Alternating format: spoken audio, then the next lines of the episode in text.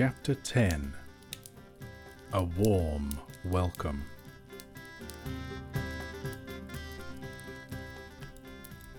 The day grew lighter and warmer as they floated along. After a while, the river rounded a steep shoulder of land that came down upon their left. Under its rocky feet, like an inland cliff, the deepest stream had flowed, lapping and bubbling. Suddenly, the cliff fell away. The shores sank. The trees ended. Then Bilbo saw a sight. The lands opened wide about him, filled with the waters of the river which broke up and wandered in a hundred winding courses, or halted in marshes and pools dotted with isles on every side. But still a strong water flowed on steadily through the midst. And far away, its dark head in a torn cloud, there loomed the mountain. Its nearest neighbours to the northeast and the tumbled land that joined it to them could not be seen. All alone it rose and looked across the marshes to the forest. The lonely mountain. Bilbo had come far and through many adventures to see it, and now he did not like the look of it in the least. As he listened to the talk of the raftmen and pieced together the scraps of information they let fall, he soon realized that he was very fortunate ever to have seen it at all, even from this distance. Dreary as had been his imprisonment and unpleasant as was his position, to say nothing of the poor dwarfs underneath him, still he had been more lucky than he'd guessed. The talk was all of the trade that came and went on the waterways and the growth of the traffic on the river, as the roads out of the east towards Mirkwood vanished or fell into disuse, and of the bickerings of the lake men and the wood elves about the upkeep of the forest river and the care of the banks. Those lands had changed much since the days when dwarves dwelt in the mountain. Days which most people now remembered only as a very shadowy tradition. They had changed even in recent years, and since the last news that Gandalf had had of them. Great floods and rains had swollen the waters that flowed east, and there had been an earthquake or two, which some were inclined to attribute to the dragon, alluding to him chiefly with a curse and an ominous nod in the direction of the mountain. The marshes and bogs had spread wider and wider on either side. Paths had vanished, and many a rider and wanderer too, if they tried to find the lost ways across. The elf road through the wood, which the dwarfs had followed on the advice of Beorn, now came to a doubtful and little used end at the eastern edge of the forest. Only the river offered any longer a safe way from the skirts of Mirkwood in the north to the mountain shadowed plains beyond. And the river was guarded by the Wood Elves' king. So you see, Bilbo had come in the end by the only road that was any good. It might have been some comfort to Mr. Baggins, shivering on the barrels, if he'd known that news of this had reached Gandalf far away and given him great anxiety, and that he was in fact finishing his other business, which does not come into this tale, and getting ready to come in search of Thorin's company. But Bilbo did not know it. All he knew was that the river seemed to go on and on and on forever, and he was hungry, and had a nasty cold in the nose and did not like the way the mountain seemed to frown at him and threaten him as it drew ever nearer. After a while, however, the river took a more southerly course, and the mountain receded again. And at last, late in the day, the shores grew rocky. The river gathered all its wandering waters together into a deep and rapid flood, and they swept along at great speed. The sun had set when turning with another sweep towards the east, the forest river rushed into the long lake. There it had a wide mouth, with stony cliff like gates at either side, whose feet were piled with shingles. The Long Lake. Bilbo had never imagined that any water that was not the sea could look so big. It was so wide that the opposite shores looked small and far, but it was so long that its northerly end, which pointed towards the mountain, could not be seen at all. Only from the map did Bilbo know that away up there, where the stars of the Wain were already twinkling, the running river came down into the lake from Dale, and with the forest river filled with deep waters what must once have been a great deep rocky valley. At the southern end, the doubled waters poured out again over high waterfalls and ran away hurriedly to unknown lands. In the still evening air, the noise of the falls could be heard like a distant roar. Not far from the mouth of the Forest River was the strange town he heard the elves speak of in the king's cellars. It was not built on the shore, though there were a few huts and buildings there, but right out on the surface of the lake, protected from the swirl of the entering river by a promontory of rock which formed a calm bay. A great bridge made of wood ran out to where on huge piles made of forest trees was built a busy wooden town. Not a town of elves, but of men, who still dared to dwell here under the shadow of the distant Dragon Mountain. They still throve on the trade that came up the great river from the south, and was carted past the falls to their town. But in the great days of old, when Dale in the north was rich and prosperous, they had been wealthy and powerful, and there had been fleets of boats on the waters, and some were filled with gold and some with warriors in armour, and there had been wars and deeds which were now only a legend. The rotting piles of a greater town could still be seen along the shores when the waters sank in a drought. But men remembered little of all that, though some still sang old songs of the dwarf kings of the mountain. Thror and Thrain of the race of Durin, and of the coming of the dragon, and the fall of the lords of Dale. Some sang too that Thror and Thrain would come back one day, and gold would flow in rivers through the mountain gates, and all that land would be filled with new song and new laughter. But this pleasant legend did not much affect their daily business. As soon as the raft of barrels came in sight, boats rowed out from the piles of the town, and voices hailed the raft steerers.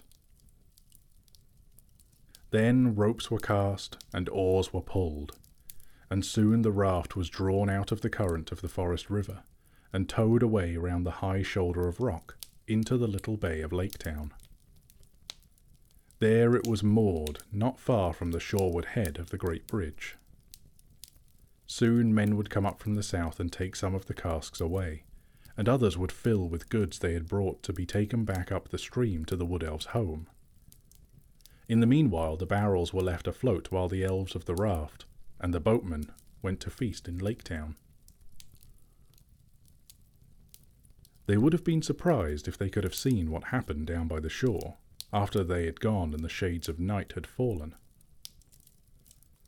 First of all, a barrel was cut loose by Bilbo and pushed to the shore and opened. Groans came from inside, and out crept a most unhappy dwarf. Wet straw was in his draggled beard.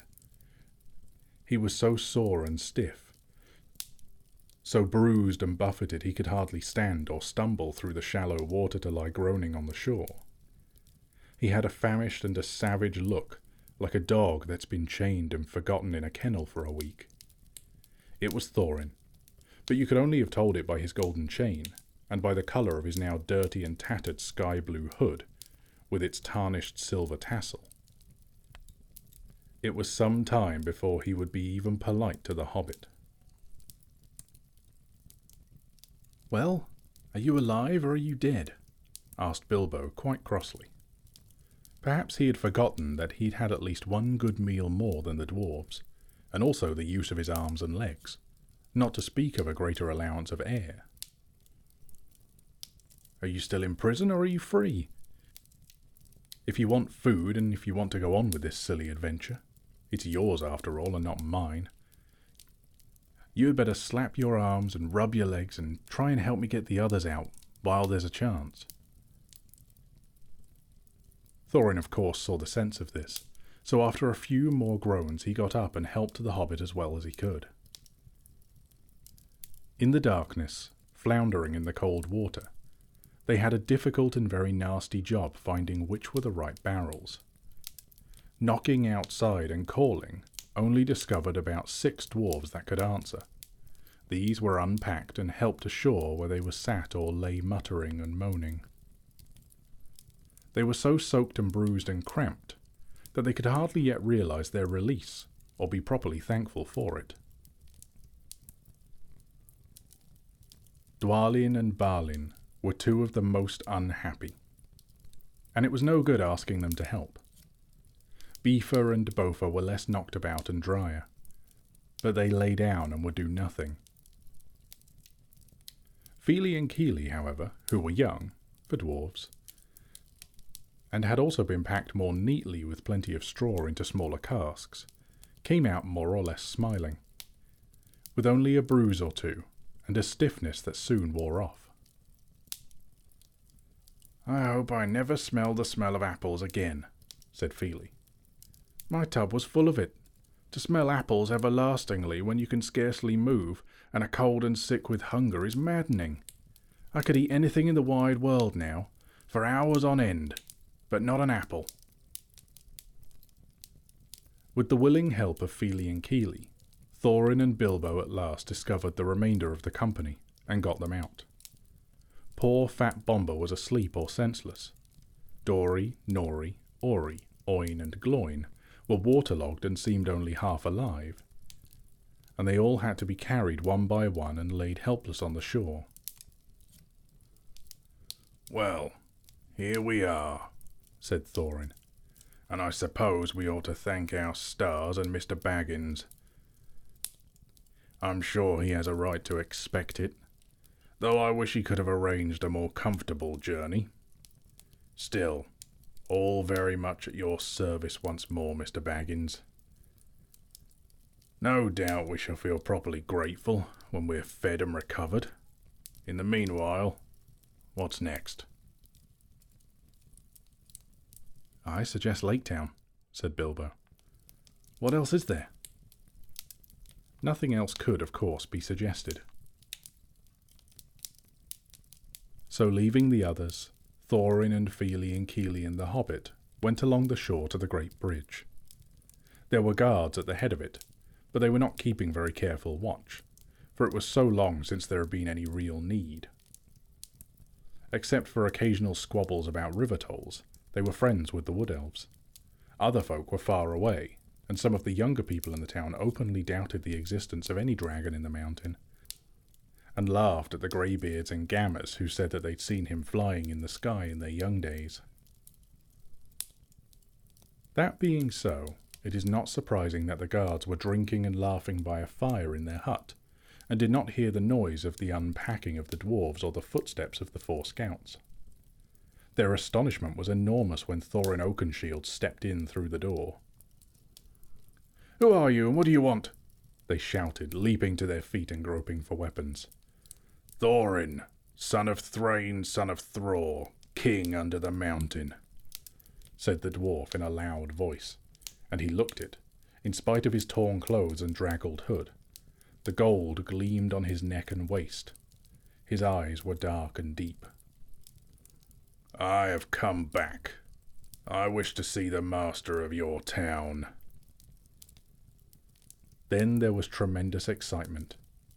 Some of the more foolish ran out of the hut as if they expected the mountain to go golden in the night and all the waters of the lake turn yellow right away. The captain of the guard came forward. And who are these? he asked, pointing to Fili and Kili and Bilbo.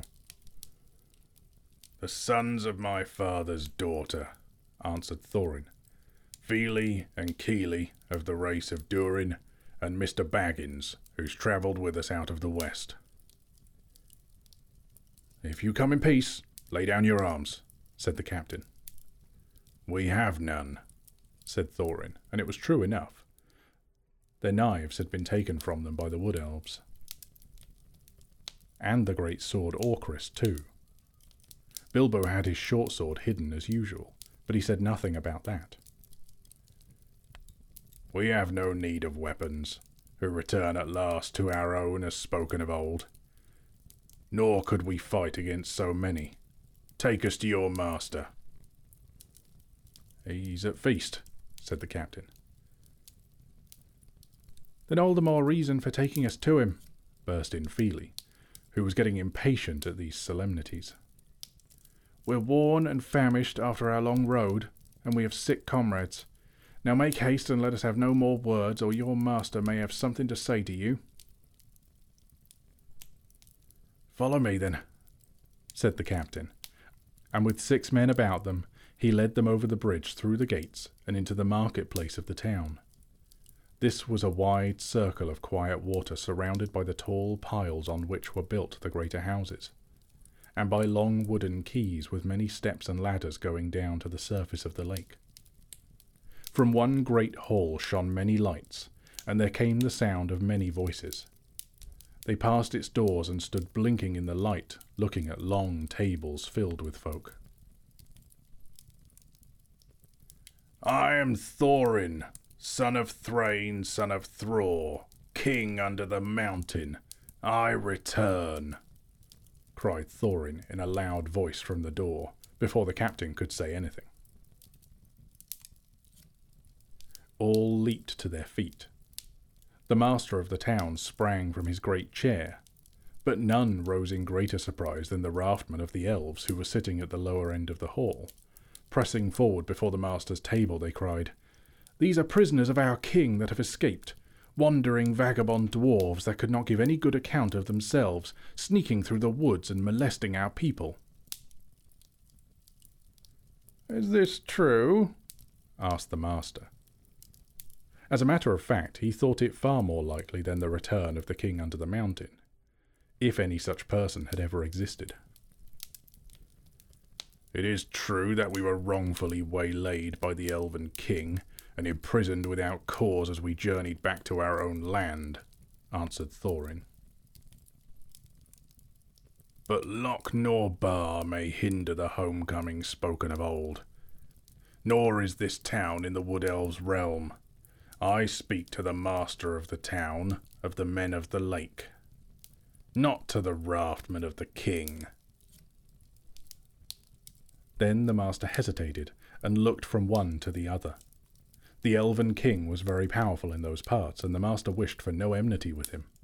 Nor did he think much of old songs, giving his mind to trade and tolls, to cargoes and gold, to which habit he owed his position. Others were of different mind, however, and quickly the matter was settled without him. The news had spread from the doors of the hall like fire through all the town. People were shouting inside the hall and outside it. The quays were thronged with hurrying feet. Some began to sing snatches of old songs concerning the return of the king under the mountain. That it was Thror's grandson, not Thror himself, that had come back, did not bother them at all. Others took up the song, and it rolled loud and high over the lake. The king beneath the mountains, the king of carven stone, the Lord of silver fountains shall come into his own. His crown shall be upholden, his harp shall be restrung, his halls shall echo golden, to songs of yore resung. The woods shall wave on mountains, and grass beneath the sun, his wealth shall flow in fountains, and the rivers golden run. The streams shall run in gladness, the lakes shall shine and burn, all sorrow fail and sadness at the mountain king's return.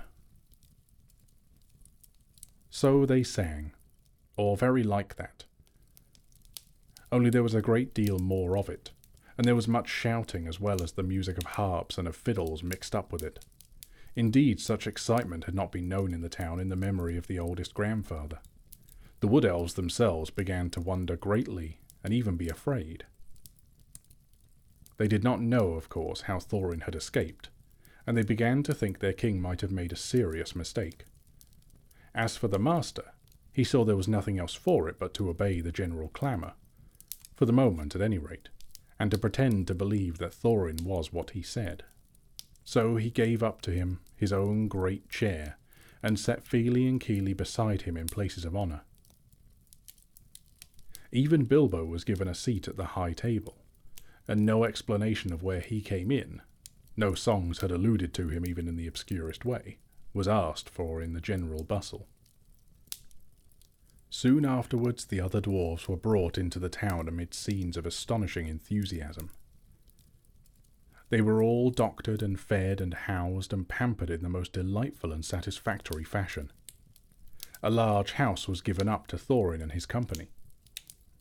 Boats and rowers were put at their service, and crowds sat outside and sang songs all day, or cheered if any dwarf showed so much as his nose. Some of the songs were old ones, but some of them were quite new, and spoke confidently of the sudden death of the dragon, and of cargoes of rich presents coming down the river to Lake Town.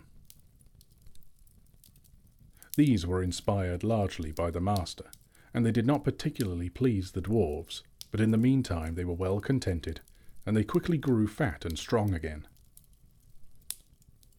Indeed, within a week they were quite recovered, fitted out in fine cloth of their proper colours, with beards combed and trimmed, and proud steps.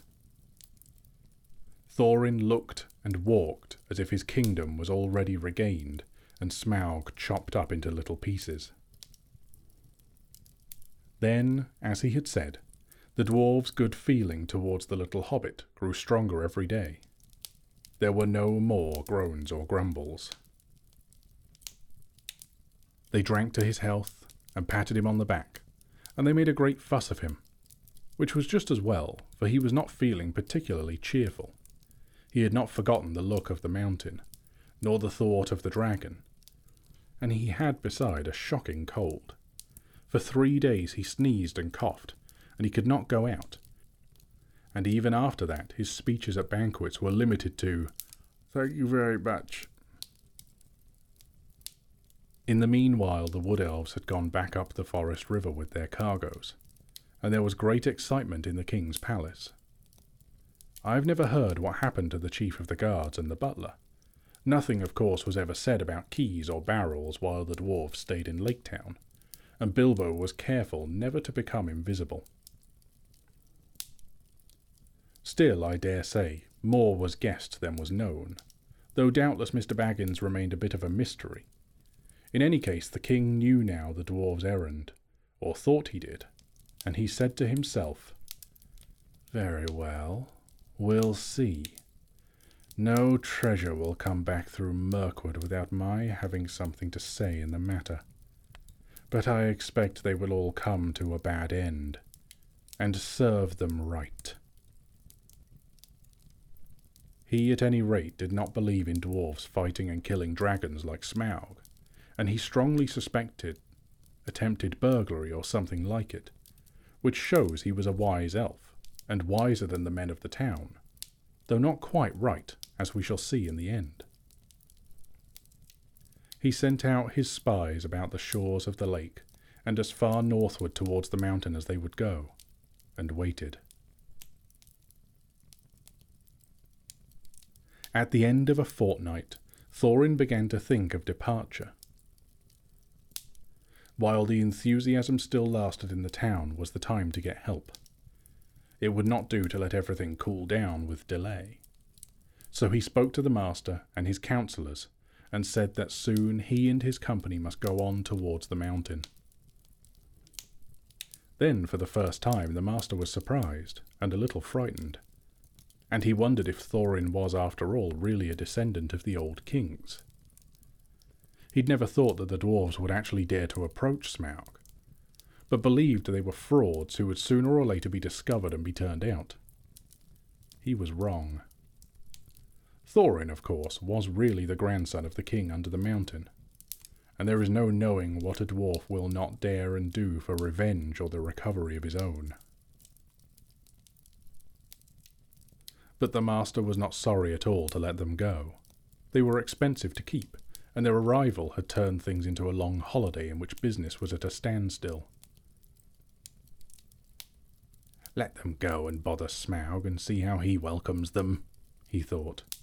Certainly, O Thorin Thrain's son, Thror's son, was what he said. You must claim your own. The hour is at hand, spoken of old. What help we can offer shall be yours, and we trust to your gratitude when your kingdom is regained. So one day, although autumn was now getting far on, and winds were cold, and leaves were falling fast, three large boats left Lake Town, laden with rowers, dwarves, Mr. Baggins, and many provisions. Horses and ponies had been sent round by circuitous paths to meet them at their appointed landing place. The master and his councillors bade them farewell from the great steps of the town hall that went down to the lake. People sang on the quays and out of windows. The white oars dipped and splashed, and off they went, north, up the lake, on the last stage of their long journey. The only person thoroughly unhappy was Bilbo.